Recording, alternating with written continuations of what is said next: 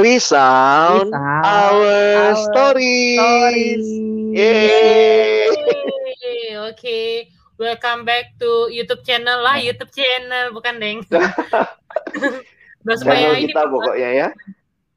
Oke, nah gara-gara kita sudah melalui bulan Februari ya, berarti kita sudah memasuki bulan Maret dan bulan Maret bukanlah bulan-bulan percintaan lagi gitu ya. Tapi guys di bulan Februari ya itu sempat booming ngomongin tentang pelakor ya. Jadi biasalah ya kan kalau konten kan si Novita ini yang disuruh cari, jadi gue suka banget tuh ya searching-searching di di Instagram ataupun di tempat-tempat lain untuk mencari konten guys. Nah gue mendapati konten dan akhirnya membuat gue berpikir eh, yang pertama adalah pernah nggak sih kita berpikir untuk menjadi seorang pelakor? Ernest deh, Nes, lo pernah nggak Hmm. berpikir jadi seorang pelakor? Kenapa gue ngangkat ini? Gara-gara tuh banyak banget Hmm. cerita tentang pelakor yang lagi booming sekarang. Apa definisi pelakor itu singkatan apa dulu? Iya nih. Oh ya, gue lupa di sini ada generasi yang cukup jauh ya dari kita ya, namanya Bang Alex. ya, pelakor itu adalah perebut laki orang. Tapi sebenarnya eh, nggak mesti cewek yang jadi pelakor ya, karena kan perebut laki Hmm. orang. Tapi wa- di sisi lain ada juga cowok yang menjadi perebut wanita lain kayak gitu ya. Jadi mungkin ada, Pewakor, pewakor. oke bisa jadi. Mungkin gampangnya ada will dan ada pill seperti itu kali ya. Tapi emang Hmm. sekarang dibikin jadi pelakor. Nah, kira-kira pernah nggak sih kalian berpikir kalian mau jadi seperti itu? Jawabannya sih harusnya enggak ya. Kalau Ernest kayaknya jawabannya beda nih. Gimana? Nas? Yakin amat beda. Gue kayaknya belum pernah mikirin yang kayak gitu ya. Maksudnya eh belum pernah mikirin eh, sempat kepikiran jadi pelakor dan belum pernah eh, ada orang yang nanya kayak gini kayak gitu. Jadi baru ke trigger juga nih kayak ap- apakah gue pernah mikirin kayak gitu tapi gua nggak nggak nge dan lain sebagainya. Tapi sejauh ini sih gue belum pernah kepikiran ya untuk jadi eh, pelakor kecuali kalau eh, relasinya belum jadi gitu relasinya belum jadi eh, terus ngalang-ngalangin supaya jadi itu masih bisa kayak gitu masih bisa dan masih mungkin ada keinginan Wah, Nah, lu itu pernah dong berarti Nas. Wah, benar-benar si Ernest. ya supaya nggak jadi eh enggak sih Eh, tapi ada keinginan itu tapi nggak nggak Nyari aja susah sih, Nas ya. Nyari aja susah gitu. Mau ngalangin lagi. Kayak gitu jadinya nah itu sih paling cuman itu sih apa kalau misalnya dia belum jadi kayak gitu itu yang baru oh, kayaknya Hmm. dia begini gini gini kayak gitu gitu nah tapi nggak nggak nggak sampai yang akhirnya pengen banget nggak jadi gitu loh gitu nah itu Kalau belum jadi sih, kalau belum jadi sih mungkin itu namanya persaingan sehat ya. belum Iya, berebut kan? iya. Kan belum jadian sama dia. Kalau udah jadian ya pacar orang misalnya, ya hati-hati aja gitu. Jangan sampai punya niat Iya, gitu iya, kali ya, iya. Nov. Tadi eh, Bang Alex sempat ngomong kayak gini kan di Bang Layar pas kita lagi Hmm. briefing. Emang ada Nov yang mau menjadi gue cita-cita pengen jadi seorang pelakor atau nggak gue pengen Hmm. Rusak hubungan orang emang ada orang cita-cita seperti itu. Nah terus gue jawab gini guys sama Bang Alex.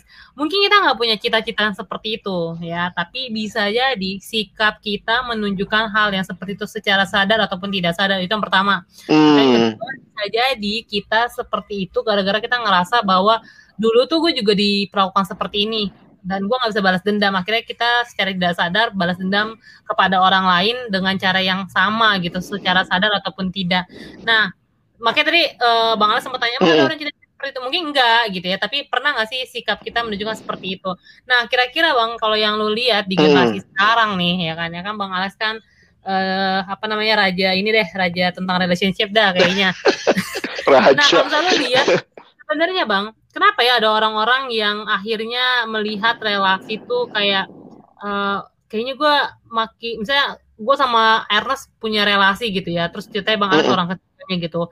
Kenapa ada orang-orang yang akhirnya memilih kayak, eh, duh kayaknya gue punya tantangan lebih kalau gue bisa mendapatkan hati Novita ketika Novita sudah ber- berrelasi dengan Ernest. Itu kayak, Hmm. Iya ya kalau kalau gue pribadi ya melihat akhirnya ada satu ada satu buku sebenarnya yang dulu pernah gue baca mungkin prinsipnya sih yang menarik ya dia bilang bahwa segala sesuatu yang teratur yang baik itu harusnya punya boundary punya Hmm. batas. Sama lah kayak kita lihat teman-teman beli buku ya, buku pelajaran kayak buku cetak, buku apa aja, itu kan dicetaknya huruf-hurufnya itu ada walaupun nggak ada garisnya ya, nggak digaris, tapi kan itu bentuknya kotak begitu ya. Kalau mel- bayangkan kalau keluar-keluar eh, lebih gitu ya, lebih dari garisnya, itu kan jadi langsung nggak teratur gitu. Nah, menurut gua yang yang yang se- sepengamatan gua ya, nanti teman-teman bisa tambahin ya. Salah satu yang jadi masalah adalah kita sendiri tidak tahu batasan kita. Kadang-kadang memang sulitnya gini ya, kita melihat batasan itu siapa sih yang nentuin gitu ya. Tapi bagi aku pribadi ya batasan itu ya ada dua. Pertama yang kita sendiri sadari dan yang kedua juga apa yang mungkin dalam masyarakat atau dalam dunia umumnya ya memberikan batasan. Jadi misalnya jelas banget dong kalau saya sudah berpacaran maka saya harusnya tidak boleh membuka hubungan dekat lagi dengan lawan jenis selain dengan pacar saya. Itu kan ada batasannya. Atau misalnya kalau orang itu sudah pacaran maka saya pun tidak punya hak atau saya harusnya memberi batasan untuk tidak dekat sama pa- eh, pacar orang. Jadi sebenarnya kan ya itu sesuatu yang yang kalau kita nggak punya batasnya, pertama-tama kita nggak menyadari batasnya, itu banyak banget alasan-alasan kali ya yang aku lihat dalam pengalaman bertemu dengan orang-orang yang akhirnya membuang batasannya dan bicara rasionalisasi. Misalnya dia bilang begini, abis dia nggak bisa cerita sama pacarnya, dia ceritanya ke aku, bisa gitu kan? Dan gue pas waktu dia cerita, makin lama sama dia kok gue makin nyambung. Jadi kesannya dia nggak nggak lagi lihat ini pacar orang, tapi gue nyambung nih sama dia gitu. Jadi ada Hmm. hal-hal yang akhirnya menjadi pembenaran. Nah itu yang gue lihat sih Nov. Nggak tahu kalau Novi atau Ernest ada hal lain lagi nggak ya yang membuat orang tuh itu kan sikap-sikap yang kayak Novi bilang tadi nggak sadar tapi lama-lama kita makin biasa dan no problem lah pacar orang kalau dia nggak deket sama pacarnya ya udah jadi bagian gue aja gitu loh. Hmm. Mm-mm. Tapi kalau gue lihat ya, ini sebenarnya udah sempat kita bahas juga ngomongin tentang Mm-mm. pertemanan kayak gitu di, jam, di beberapa Mm-mm. episode sebelumnya gitu ya. Kalau setiap kita tuh seharusnya ketika kita udah punya pasangan, kalau ngomongin sahabat lawan jenis itu kayaknya agak mustahil kita punya sahabat yang cukup intens, misalnya jalan berdua, curhat yang sangat deep banget sama pas apa sama sama temen lawan jenis kayak gitu ya. Karena seharusnya kita sempat bilang waktu itu kalau misalnya punya pasangan, seharusnya pasangan kamu itu yang menjadi sahabat terdekat yang bisa mengenal kamu. Kalau misalnya Hmm. seharusnya sahabat itu tuh memberi kesempatan ke pasangannya untuk saling mengenal gitu, bukan cuma sekedar tahu doang, tapi benar-benar tahu mengenal. Jadi kalau misalnya sahabat yang baik seharusnya bilang dong, ya lu harusnya ngobrol sama pasangan lu biar sama-sama saling mengenal, nanti ke depannya gimana segala macam. Nah eh, ada yang namanya kalau gue berpikirnya gini sih ada yang namanya bol- bolong halus gitu. Maksudnya bolong halus itu adalah itu kan kita kayak agak susah ya nyarinya ya. Awal mulanya dari mana kenapa gitu. Nah relasi yang seperti ini nih akhirnya yang akhirnya menyebabkan jadi ke pelakoran asik pelakoran itu tuh gara-gara pelan-pelan tapi pasti gitu. Maksudnya lu ngasih bocoran-bocorannya itu pelan-pelan. Misalnya kayak jalan bareng makan bareng terus apa ya eh uh, flirting flirtingnya mungkin nggak yang langsung gimana banget gitu tapi kayak suka bercanda bareng hal-hal yang seharusnya lo lakukan dengan pasangan lo. Bukan berarti sama sama temen tuh nggak boleh. Pasti boleh tapi ada batasannya. Itu sih menurut gua. Karena yang yang tadi bang Alex bilang juga setiap kita punya batasan-batasan yang harusnya disepakati bersama kayak gitu sih. Dan supaya jangan terjadi kayak Iya. gini nih banyak banget. Kayak kalau gua lihat ya di sosial media tuh banyak banget cerita-cerita tentang eh, apa namanya satu tim gitu ya. Akhirnya eh, berelasi dekat gitu ya istrinya ditinggalkan misalnya seperti itu atau enggak. Ada juga beberapa artis yang misalnya nggak dari asistennya sendiri kayak gitu kan. Pokoknya banyak eh, orang-orang terdekat kayak gitu. Nah itu kan kemungkinan terbesarnya gara-gara ada bocoran-bocoran halus ini sih sebenarnya yang akhirnya membuat kita jadi nggak menghargai komitmen yang udah kita buat di awal Mm-mm. kalau masih pacaran mungkin gampang ya bang bisa ya udah putus gitu jadi jangan balik lagi tapi kalau udah menikah kan sayang banget ada banyak keputusan-keputusan yang harusnya kita lihat dan kita pikirkan ketika berelasi Hmm. seperti itu gitu sih kalau gue lihat Ernest gimana Nas? Ada apa yang lu lihat sebagai hal yang juga bisa jadi mendukung pelakoran ini gitu tanpa kita sadari. Sebagai Ernest yang suka menjadi pelakor atau pria yang merebut? Gila gue mantan aja baru satu, gimana ngerebut yang lain? Parah. Ini sih paling uh, apa gue selalu mikirnya mungkin mulainya ya kayak tadi Novi bilang bolong-bolong halus gitu. Mungkin bilang apa mulainya adalah selalu dari uh, perkataan aku sanggup gitu. Atau aku mampu. Hmm. aku mampu menjaga. Aku sanggup nggak akan lebih dari eh, nggak akan jauh lebih dari ini dan lain sebagainya. Nah itu uh, waktu waktu uh, kita ngomong kayak gitu ke dalam diri kita kadang-kadang tuh akhirnya uh, merasa jumawa ya jatuh sendiri gitu. Jatuh hmm. sendiri dan akhirnya terjadilah bolong-bolong itu. Karena memang karena gini sih gue sih selalu memandang gitu ya relasi pria dan wanita bagaimanapun ini ya itu selalu apa tuh namanya selalu menarik gitu. Pria dan hmm. wanita tuh pasti selalu uh, menarik gitu. Apalagi kalau saling nyambung dan lain sebagainya itu lebih lebih seru lagi. Nah itu memang harus rajin-rajin untuk mengingatkan diri sih. Ingetin ini iya. orang ingetin ini pacar orang dan lain sebagainya Nah, memang dan mau nggak mau harus menarik diri memang kalau memang dia udah ada relasi dengan uh, orang lain dan lain sebagainya. Karena memang gua, dalam beberapa pengalaman gue juga gue begitu sih seperti itu dalam artian hmm. gue mau nggak mau harus menarik diri yang dulunya tadinya sahabatan kayak gitu yang dulunya tadinya bisa ngechat ngechetan uh, dengan uh, perempuan kayak gitu ya. Nah, hmm. sejak dia bangun relasi dengan yang lain, ya gue harus menarik diri dan gue udah bilang kayak gitu ke dia kalau memang lu serius dengan dia uh, mau nggak mau harus pilih. Mau nggak mau harus pilih. Mau nggak mau lu pun juga relasi dengan lawan jenisnya terbatas. Nah waktu hmm, itu iya. memang akhirnya gue menarik diri duluan waktu itu. Akhirnya gue menarik diri duluan. Nah memang waktu itu dia mul masih uh, ngechat ngechat lah cuman kayaknya dia ngerti sih uh, kenapa gue menarik diri Uh, hmm. Kan dulu juga udah udah berkali-kali gue bilang seperti itu kayak gitu karena memang berbahaya kalau memang lu udah yakin terus akhirnya lu pacaran ya mau nggak mau harus dibatasin lu nggak bisa tuh untuk untuk untuk menikmati semua hmm. uh, relasi dengan lawan jenis. Kenapa? Karena uh, satu itu berbahaya buat dia, yang kedua adalah berbahaya buat lawan jenisnya. Nanti kalau lawan jenisnya yang baper dan lain sebagainya, secara nggak sadar lu menyakiti dia tapi lu puas. Nah kayak gitu. Hmm. kayak misalnya uh, perempuannya itu puas tapi laki-lakinya dia yang udah baper dulu tapi nggak bisa terus sakit hati dan lain sebagainya.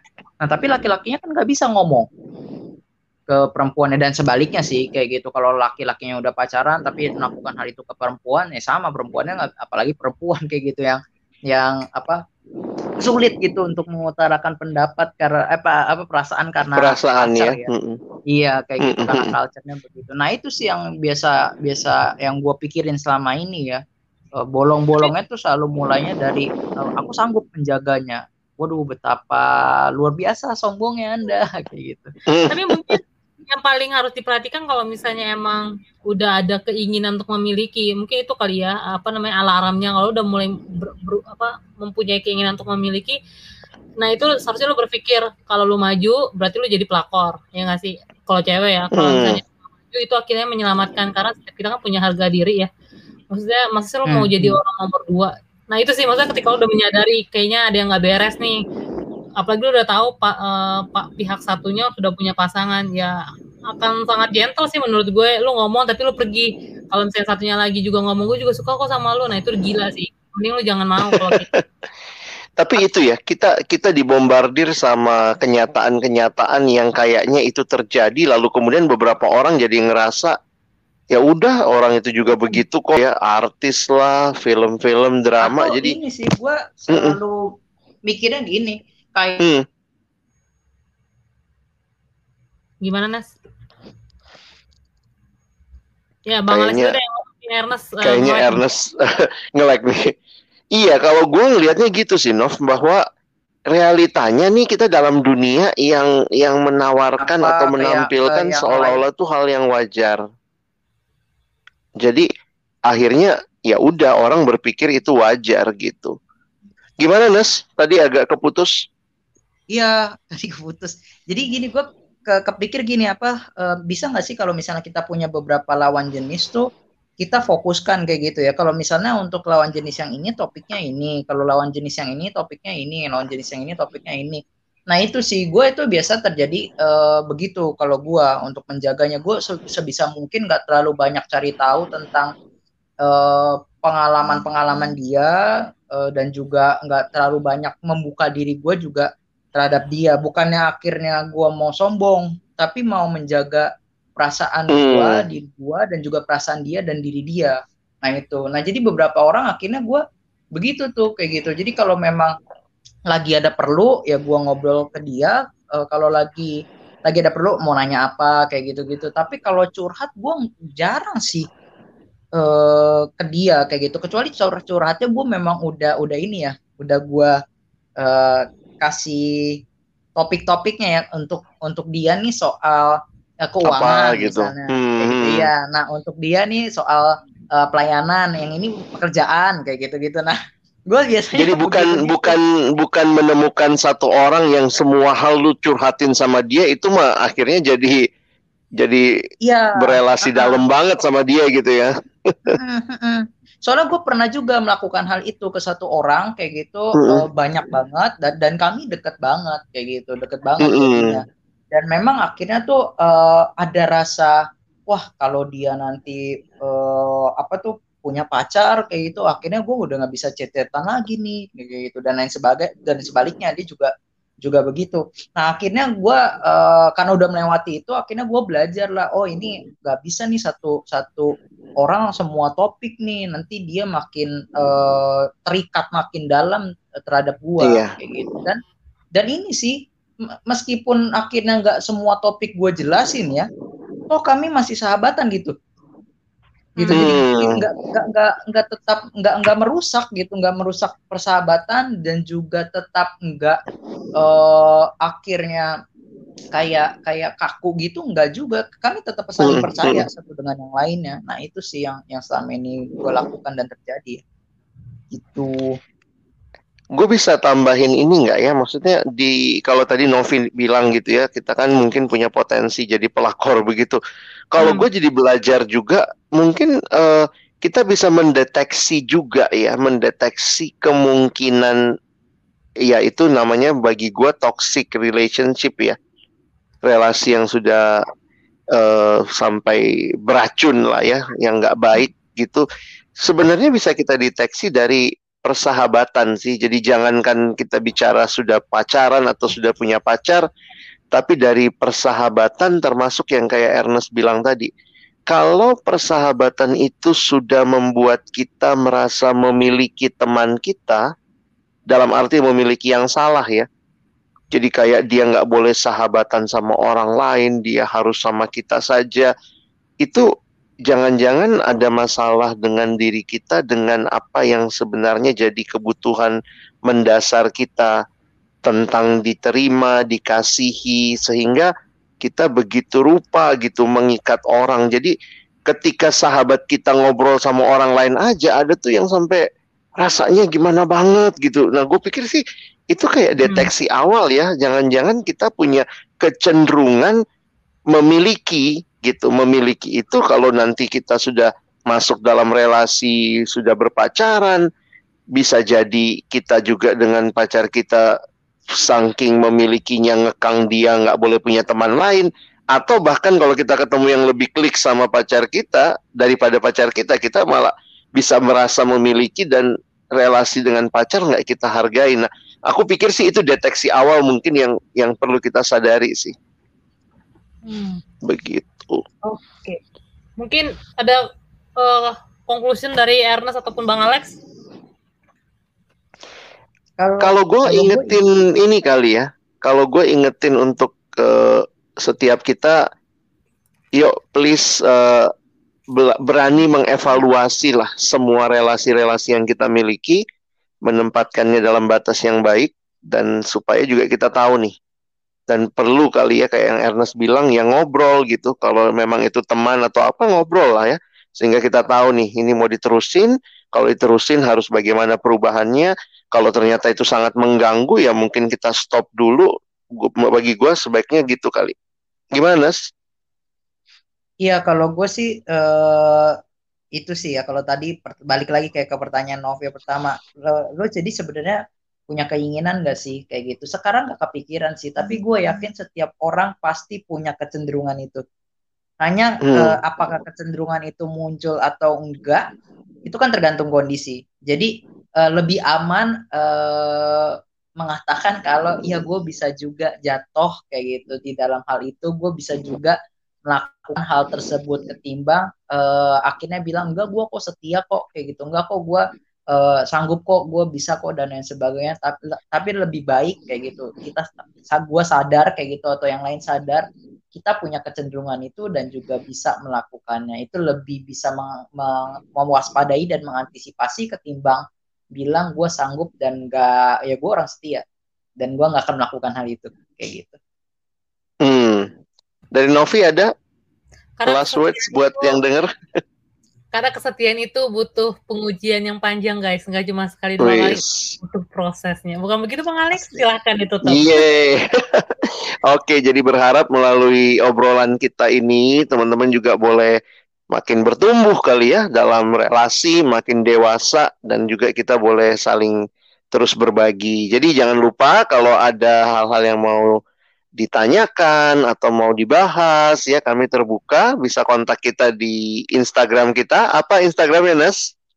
Di friendsound.id oke dan bisa terus pantengin di Spotify dan juga kita nanti akan kembali dengan topik-topik yang lain. Terima kasih teman-teman. Sampai jumpa. Bye, bye.